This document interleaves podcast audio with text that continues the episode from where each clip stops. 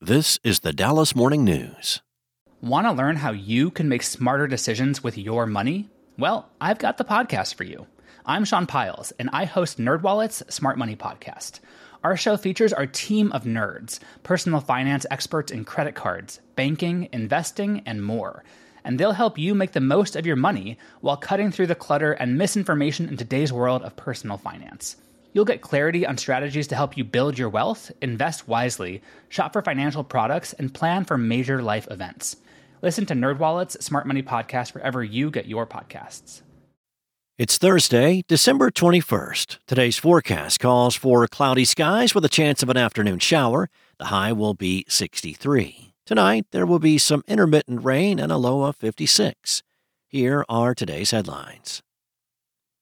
Attorney General Ken Paxton must testify in a whistleblower case revolving around his dealings with a federally indicted Austin real estate developer, a state district judge ruled Wednesday.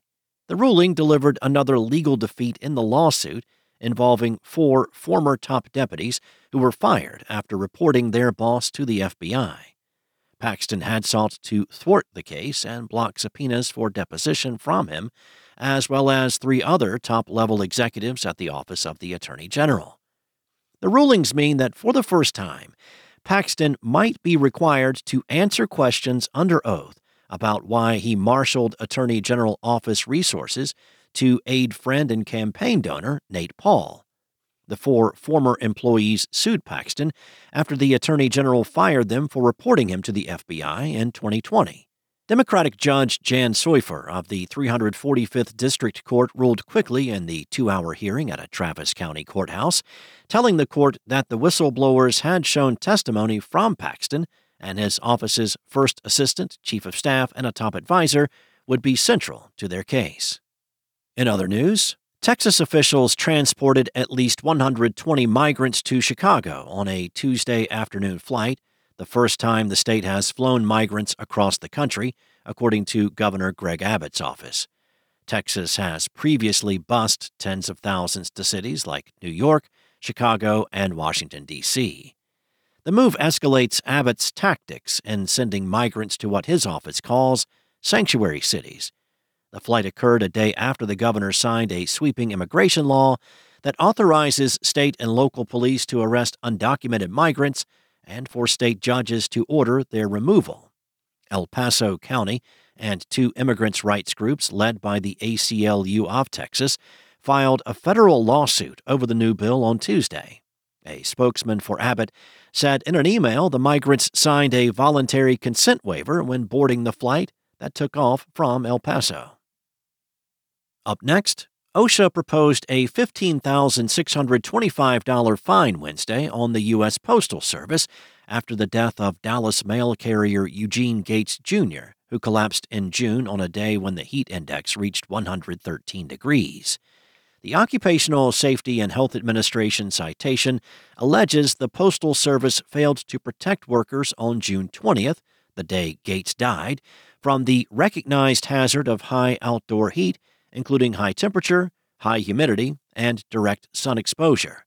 The heat index ranged from ninety-six to one hundred thirteen degrees, and the National Weather Service had issued an excessive heat warning. Such exposures are likely to lead to the development of serious heat-related illnesses, such as, but not limited to, heat cramps, heat stress, heat exhaustion, heat stroke, and death, the citation says. An autopsy found that the sixty-six-year-old Gates died from the heat and heart disease.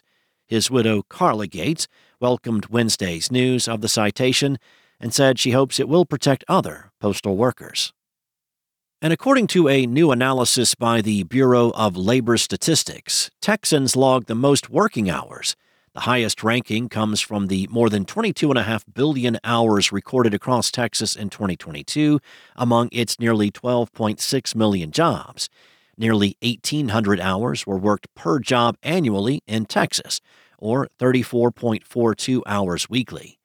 Texans working non-farm private jobs earned an average of one thousand seventy-five dollars weekly, according to B L S data.